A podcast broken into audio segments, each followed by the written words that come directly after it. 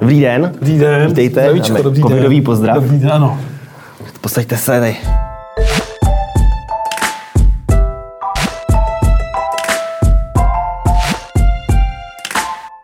Dobrý den, vítejte u další epizody pořadu Kapitola. Dnes s Jiřím Pospíšilem, europoslancem za TOP 09 a zároveň pražským zastupitelem za TOP 09 v rámci Spojených sil pro Prahu. Pane Pospíšile, Krásný den, dobrý den. dobrý den, děkuji, že jste dorazil. Děkuji za pozvání do vašeho krásného nového studia. Oh, děkuji. Jsem rád, že se vám tady líbí, doufám, že se vám bude líbit rozhovor. No to vidíme. Tak- Proto to chválím na počátku, že kdyby na konci utíkal, tak pochvala je na počátku. Pochvala se revokuje. Já bych začal v té Praze. V Praze spojené síly, jejich součástí je i TOP 09, vládnou v koalici s Pirátskou stranou a s Prahou sobě. Ta koalice občas působí trošku rozhádaným dojmem. Jsou tam některá témata, na které se to trošku střetává, různé přestřelky na Facebooku, na Twitteru. Teď poslední, co jsme si mohli všimnout, bylo, když v pátek primátor Hřib oznámil uzavření škol vysokých a středních. Následně to bylo dementováno tím, že se to vlastně bude týkat jenom těch vysokých, protože to nekonzultoval s hygienou a vlastně, s, nik, vlastně s nikým, jak následně vyplynulo i z toho, co jste vypsal na své sociální sítě, že vás mrzí, že to v rámci koalice neprojednal. Jak ta spolupráce teď, která bude dva roky fungovat, jak to vlastně funguje? Je to opravdu takové vyostřené, jak to může někdy působit? Nebo jsou to jenom viditelné věci a potom to soukolí vlastně jako promazaně běží tak, jak by mělo? Jak jste správně citoval můj Facebook, já jsem psal, že mi to mrzí. Jo, já opravdu nejsem rád a mrzí mě, když musím říci, že to, co dělá koaliční partner a většinou pan primátor Řib, tak s tím třeba nesouhlasíme, nebo se to dozvídáme z novin a tak dále. Nemám z toho radost. Mně přijde, že vás mě to, mně přijde, že vás to možná mrzí trochu častěji, než by bylo zdrávo. Na takhle. druhou stranu, víte co, my jsme stejně silní v té koalici jako Piráti. My máme 13 mandátů, pan Hřib má 13 mandátů. Trval na tom, že on musí být eh, primátor, i když Hmm. nevyhrál komunální volby. My jsme to nakonec respektovali, abychom sestavili tu koalici. A ta koalice je, kdybych chtěl říct jedním slovem, jakýsi snětek z rozumu. Kdy v zásadě my jsme pravicová strana, středopravicová strana, Piráti se i tak chovají jako v zásadě jako moderní, spíše levicová strana z mého pohledu. A to neříkám nějak ve zlém. Já to, to, to, tak jako je. Jako jsou, jsou mnoho společných témat v zahraniční politice, kde se shodujeme, ale pak jsou mnohá témata, kde máme rozdílný názor. A pak je pan Čižinský se svojí mm, platformou, která někdy je více jaksi eh, blízká, řekněme, pravici, protože pan Čižinský je i v- že byl členem KDU ČSL, někdy asi spíše hájí aktivistickou politiku, takže jak kdy. Takže když třeba zmiňujete tu páteční kauzu, tak tam eh, paradoxně pan Čižinský byl stejně nazlobený, nebo ještě mnohem více nazlobený než já, nebo vnímal to eh, s- Obdobně. podobně jako já. Mm, Nelze se divit, že když sedíte celý den ve čtvrtek na zastupitelstvu s panem primátorem, kde se s koaliční partnery bavíte, bavíme, když řešíme mnoho věcí, které se týkají problémů spojených eh, s koronou v Praze, tak eh, nás logicky naštve, když nám primátor neřekne, při 12 hodinovém zasedání, podívejte se, milí koaliční partneři, já uvažuji o uzavírce škol a když si to přečteme druhý den, potom co celý den se vidíme na sociálních sítích, to já se omlouvám, mě píše hromadu pirátských voličů, co si to dovolí kritizovat pana primátora, já se omlouvám, přátelé, ale já to nedělám rád, ale ve chvíli, kdy pan primátor nepovažuje za nutné nám sdělit a říci, co si myslíte o tom, že se mají uzavírat školy, protože to není tak jednoduchá věc.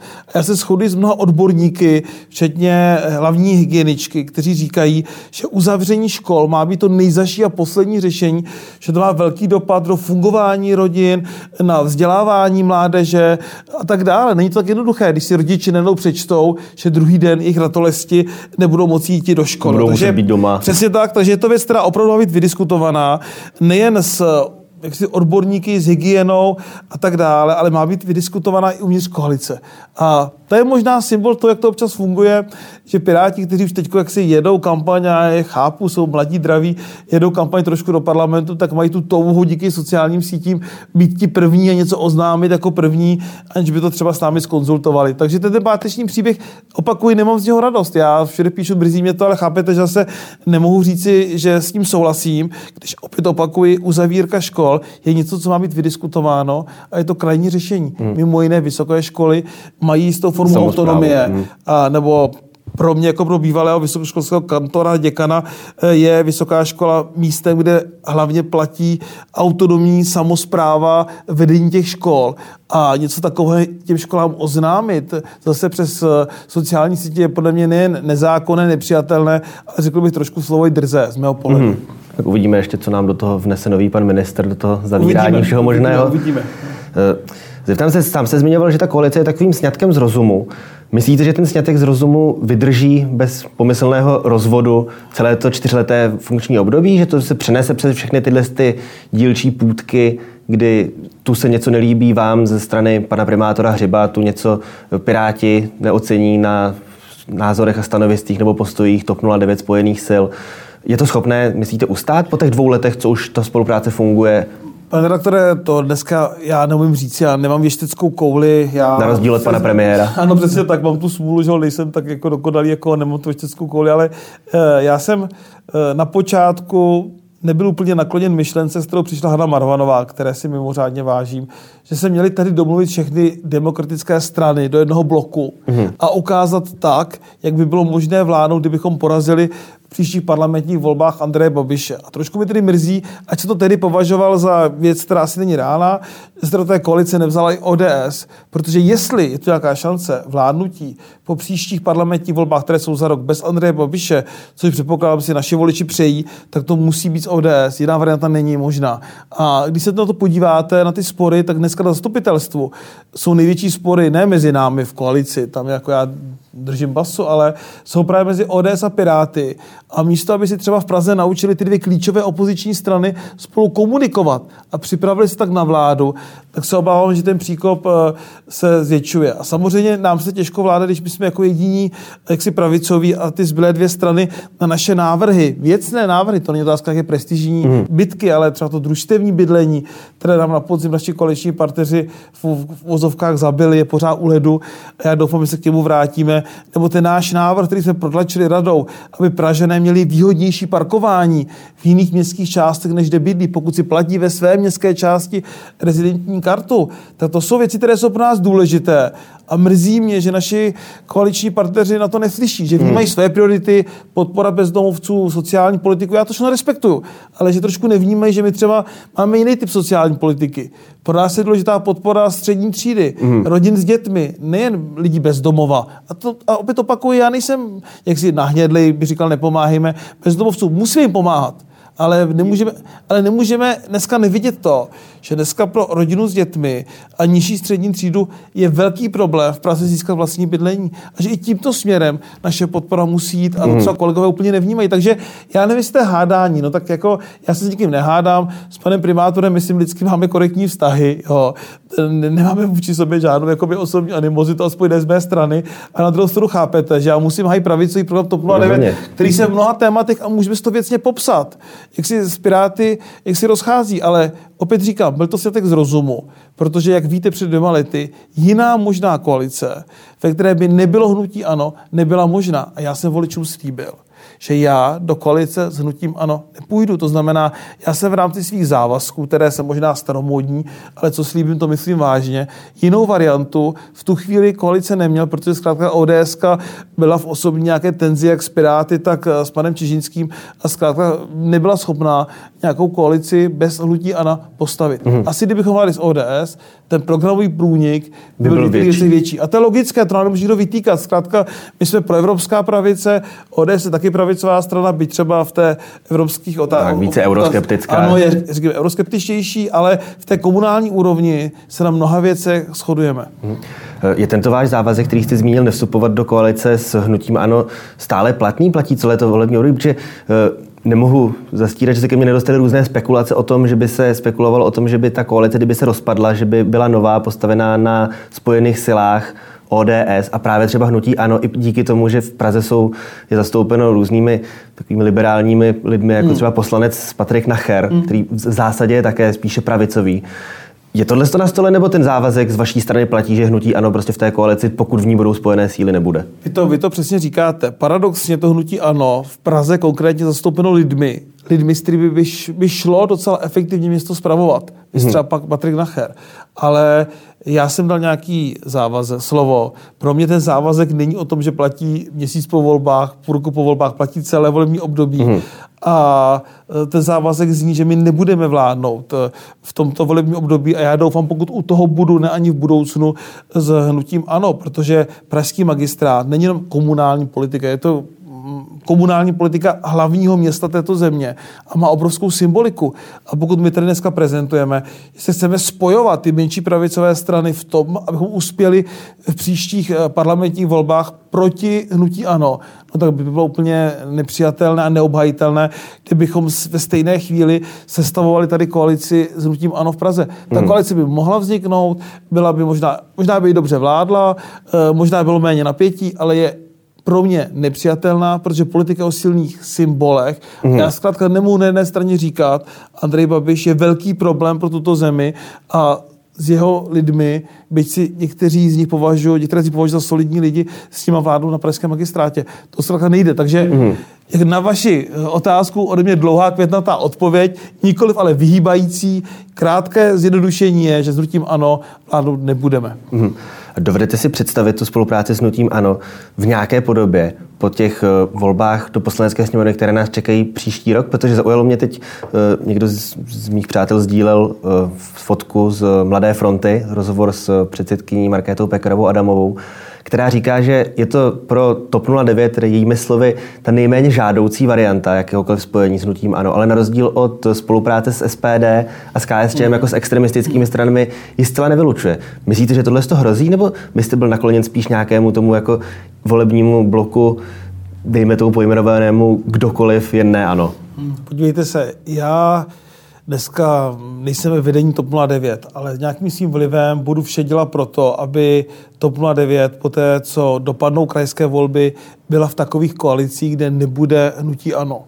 A takhle to podle mě říká i paní předsedkyně. Mm. Ale nemůžete vyloučit, že bude v nějakém kraji ten volební výsledek takový, že tam třeba budou tak silní extrémisté, komunisté a tak dále, že jiná varianta. Asi jsou kraje, kde to reálně hrozí, no, no, že tam no, ty strany více zastoupeny jsou i voliči. A kde je jako jiná varianta, než nějaká dohoda na spolupráci s tím ano, nebude, eh, nebude jako možná. Takže pro nás je to naprosto krajní řešení já jako Jiří Pospíšil by do takové koalice nešel, ale mm. nebudu tady dělat chytráka, protože jsem v Praze, kde zkrátka jsou ostatní strany silné a je možné postavit koalici bez hnutí ano. A ti extremisté to vlastně nehrozí, protože no, to mají minimální tak nebudu dělat chytráka, že v nějakém jiném, třeba moravském nebo jiném kraji, ta situace může být politicky mnohem složitější, že tam nakonec nějaká takováto dohoda uh, nebude možná. Takže já za mě to nikdy podporovat nebudu, budu hledat vždycky jiná řešení s tím ano, ale je fér, když paní předsedkyně říká, může nastat extrémní situace, kdy budou extrémisté, komunisté a případně místní populisté tak silní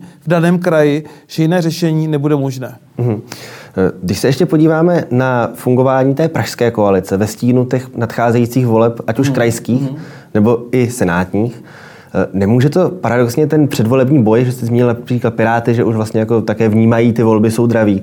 Nemůže to omezit a nějak ohrozit třeba fungování i uvnitř té koalice, protože teď tady byla týden zpátky, dva týdny možná, taková jako další mikrokauza uh, billboardu mm. kandidáta do Senátu obhajujícího své křeslo pana Hampla, mm. který tam měl uvedeno, že něco jako vysoká škola života nestačí, mm. což mnozí interpretovali jako útok na protikandidátku Miroslavu Němcovou z ODS, mm. vzhledem k tomu, že ona eh, se netají tím, že nemá vysokoškolské vzdělání, rozdíl od profesora Hampla, který byl dokonce rektorem Karlovy mm. univerzity. Nemůžou tady tyhle ty drobné, takovéhle jako nepatrné, eh, náhodné útoky, tak je to trošku jako rozvířit v té koalici? Hmm. Nebo řešili jste to například nějak eh, s koaličními partnery? Pane redaktore, přiznám se, že jsme to neřešili. Já doufám, že ten útok pana profesora Hampla na paní Němcovou, který mě připadá elitářský a dovolím si říct trošku hloupý, protože sdělovat nám tady, že pouze ten, kdo má vysokou školu, si může dovolit být senátorem nebo poslancem, to je opravdu elitářství, které absolutně odmítám. Já znám mnoho moudrých, vzdělaných lidí, kteří ve svém řemesle, ve svém oboru dosáhli obrovských výsledků a hod z nějakých důvodů tu vysokou školu nemají. Tak například, Václava Havla třeba. například proto, že za komunistů nemohli studovat. Přesně tak. Takže jako toto říká, co říká pan Hampel, je opravdu pro ty lidi urážející, eh, ať to posoudí sami voliči. Já doufám, že toto není politika Jindy Čižinského, protože Jinda Čižinský stojí za panem profesorem Hamplem. Nezaznamenal jsem, nechci mu křivdit, jestli se distancoval nebo ne od tady těch útočných billboardů pana profesora Hampla proti paní Němcové. Doufám, že se to bude distancovat, protože opravdu mně to připadá opravdu elitářské a promiňte, fakt i hloupé, jo? protože jako člověk, který byl děkanem právnické fakulty a který by mohl v vozovkách také říkat, kdo nemá vysokou školu, tak eh, jako nemá být politikem a tak dále, tak to absolutně odmítám, je to nepřijatelné. Vysokoškolské vzdělání z vás neudělá moudrého člověka. To tak je zkrátka. A já bych rád, aby naši politici byli primárně moudří a životem zkušení. Mm. A myslím, že pan profesor Hampel touhle hloupou antikampaní ukazuje nejvíc sám na sebe. A dá to nechci komentovat. Ale jak říkám, my jsme se o tom nebavili. Já doufám, že pan Čižinský, eh, že to není politika jen Čižinského, že on s tím asi doufám, nemá nic společného, s tím nesouhlasí, ale nemám pocit, že by v Praze v té koalici jak narůstala napětí, narůstalo napětí, protože my máme svého Různé kandidáta. subjekty kandidují jasně, proti sobě. Piráti mají svého kandidáta, jedna Čižinský podporuje tady elitářského pana Hampla, tak já doufám, že eh, tohle to hmm. nepovede k nějakému napětí a rozkolu. To si myslím, že spíš se budeme hádat, promiňte, o tématech, jestli družstevní bydlení ano nebo ne. My ho hmm. strašně chceme a naši koleční partneři ho trošku blokují. Tohle ty programové principiální věci mohou být předmětem sporu, ale všichni respektujeme, že každý má se kandidáty do Senátu a že každý dělá kampaň. Jediné, co by bylo špatné, kdyby ta kampaň nebyla férová. Mm-hmm. Jo? A to je ta přesně na hraně, to je férovosti, jsou ty billboardy, které zmiňujete u pana Hampla. Mm. Sám jste zmiňoval, že tu Prahu jste chtěl trošku brát jako nějakou laboratoř na oskoušení si toho, jak vlastně ta spolupráce stran, které jindy by třeba asi nespolupracovaly. A to výborný kafe. Oh, děkujeme se nějak zlepšilo, protože byli nějaký hosté v minulosti, kteří se úplně nepochvalovali, ale teď já, už teda nejste, teď už nejste první, kdo ho chválí. Já tak. jsem skromný člověk, tak. A když se vrátím k té otázce, eh, spojují se strany v Praze, které by se možná za standardních okolností úplně nespojovaly, třeba byly vůči sobě v opozici. Chystají se sněmovní volby příští rok, kdy například z posledního průzkumu, z včerejších otázek Václava Moravce, co zveřejnili, průzkum Kantaru, mm je z toho poměrně evidentní dvě věci, že ta koalice se asi neobejde jak bez Pirátů, tak bez ODS. Hmm, tak to, že strany, mezi které patří i TOP 09, pohybující se těsně nad hranou té volební klauzule, asi budou muset uvažovat o nějakém spojenectví do nějakého bloku. Hmm. Jak, jaký by byl váš ideální scénář toho, jak by se do těch hmm. příštích voleb sněmovních mělo kandidovat? Já jsem přesvědčený, pane redaktore, že pokud eh, chceme, aby zde byla za rok jiná vláda, vláda, která bude lépe řešit problémy této země, vláda bez Andreje Babiše, tak se musí opozice spojit už před volbami. Pokud půjde, půjdou jednotlivé strany samostatně do voleb, může hrozit, že které se dostanou pod 5%. V tom výzkumu včera to bylo třeba KDU ČSL. Já, mě velmi, velmi mrzelo, kdyby KDU ČSL nebylo uh, v poslanecké sněmovně. A nebo budou mít ty strany kolem 5-6% a pak díky přepočtu hlasů na mandáty, budou tyto malé Bůh strany jestli. výrazně poškozeny, protože diváci určitě ví, že tři malé strany, když každá bude 5,1%, mají v součtu méně mandátů než strana, která dostane 16%. Mm. Že opravdu ta velká strana exponenciálně má mnohem více mandátů. Proto je nutné, aby se vznikaly volební koalice. Za mě je třeba, aby ty koalice dávaly dohromady strany, které jsou programově k sobě blízké.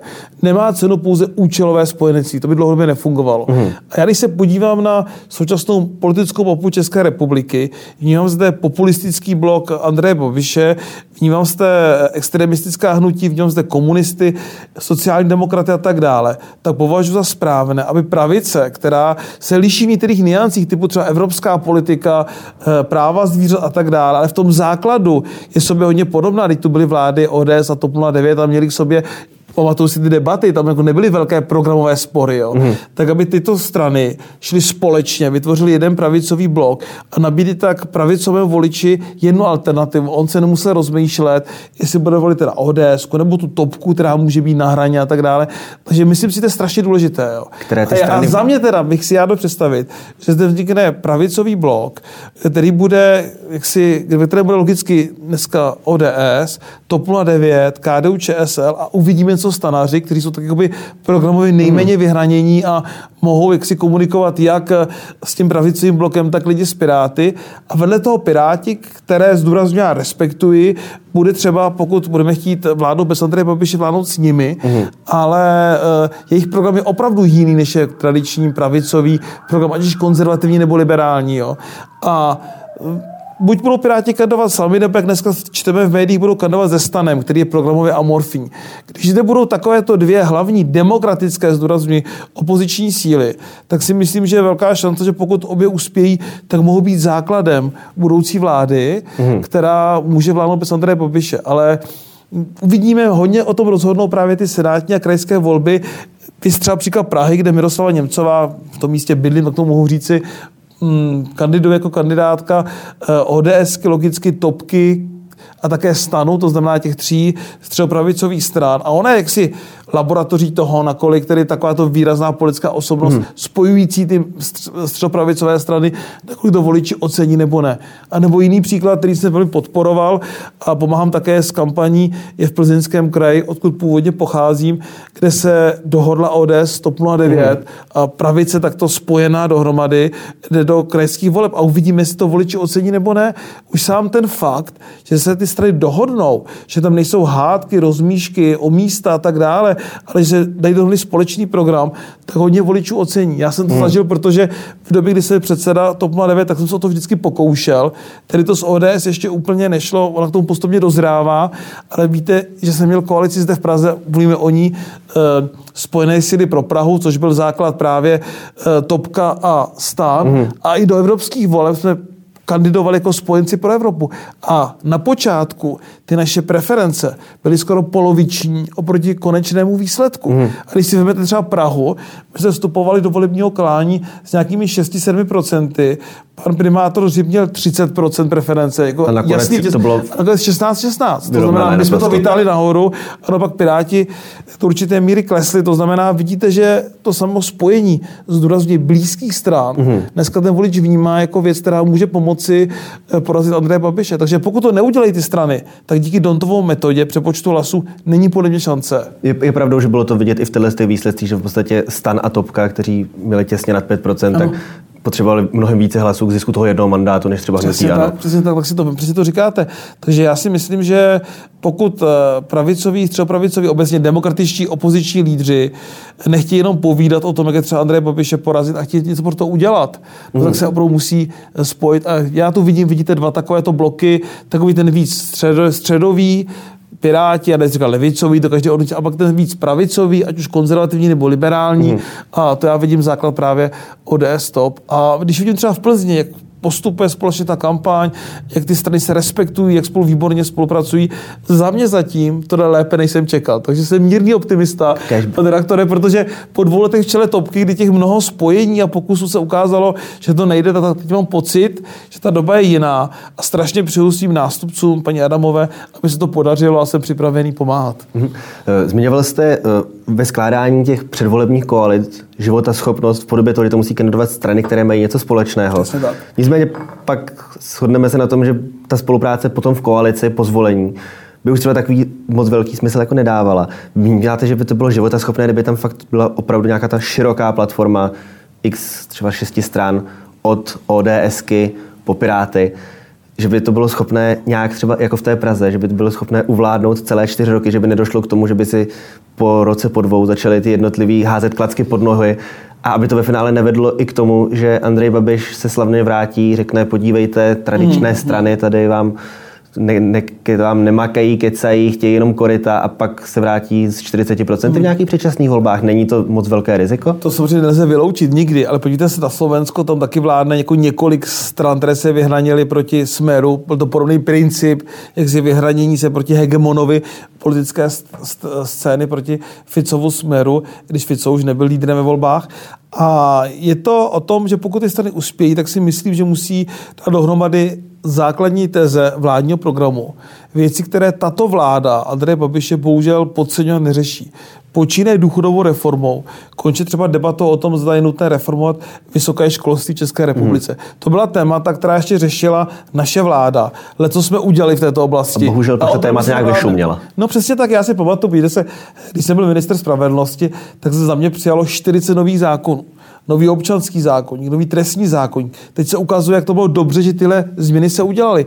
A ty další věci, kde se mělo pokračovat, občanský soudní řád, trestní řád, tak deset let na tom nikdo nepracuje. Takže já mu poslat svůj rezort, v vozovkách svůj, kterému rozumím, rezort spravedlnosti. Tam se za nás opravdu, použil bych slovo Andreje Babiše, makalo. A teď se tam deset let neděje nic. A to máte v jednotlivých rezortech podobné, podobné věci, protože tahle vláda, jak se koncentruje na populistická gesta, populistické kroky, co voliči okamžitě dokáže dokáží ocenit a na dlouhodobé věci. Ty hmm. neřeší, nedělá. Nikdo vám neocení, že máte nový občanský zákonník. Se to vám všichni nadávají, když jste minister. A když jim, když, jim, když jim pošlete, pět, ukáže, když jim pošlete pět tisíc, tak jasně, to ocení. Ale za deset se ukáže, že jsem měl pravdu a že nový občanský zákonník pro tuhle tu zemi je objektivním přínosem. A to se ukáže v době, kdy už jsem dávno mimo vrcholou politiku. A to platí i třeba o důchodové reformě která nepřese aktuální výsledky, ale za deset let mm-hmm. se ukáže, že máte způsob, jak mít důchody pro další generaci. A Tohle jsou kroky, které ta vláda musí udělat, musí se na nich domluvit. A kdyby byl pouze několik, stabilizace veřejných financí, které jsou rozvrácené tady, důchodová reforma, to školství, tak si myslím, že to má smysl a že může ta vláda vydržet. Ale bude to o velmi velké odpovědnosti těch lídrů a ministrů, kteří tam budou sedět, protože máte pravdu, ukočírovat koaliční vládu, která navíc by byla složena z více než pěti, jak to počítá, pěti eh, politických stran, tak to není vůbec jednoduché v českých poměrech. Mm-hmm.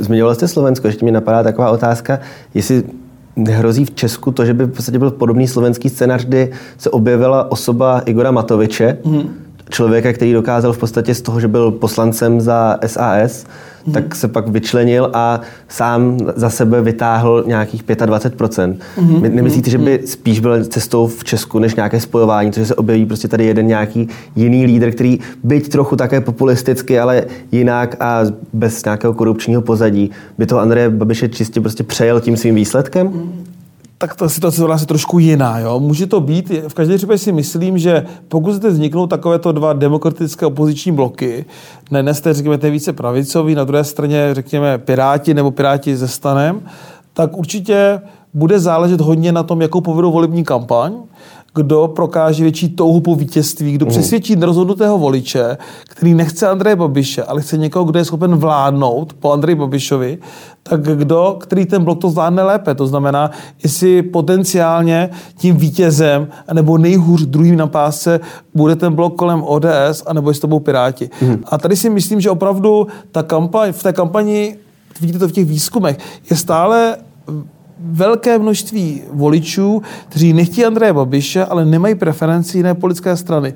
A ty se podle té kampaně, tito voliči, se podle té kampaně budou rozhodovat třeba v posledních několika týdnech před eh, parlamentními volbami a to je podobný model jako na Slovensku, kdy Matovič hmm. začínal na nějakých 5-6%, půl roku před volbami a pak dopadl, jak dopadl. Takže ten, ten nárůst tam je enormní. Takže tohle také může nastat, ale třeba možná platí to, co vy říkáte, že se objeví ještě někdo úplně mimo politický, politický systém, kdo jak si uh, bude schopen zaujmout a ty voliče přetáhnout. Ale já spíš si myslím, že to bude jaksi potom o volební kampani, řekněme, bloku kolem ODS a o volební kampani bloku kolem Pirátů. Tak budeme to sledovat, Uvidíme. budeme doufat, že to dobře dopadne. Děkuji ještě děkuji jednou, pěkně. že jste dorazil, děkuji za rozhovor. Děkuji za pozvání.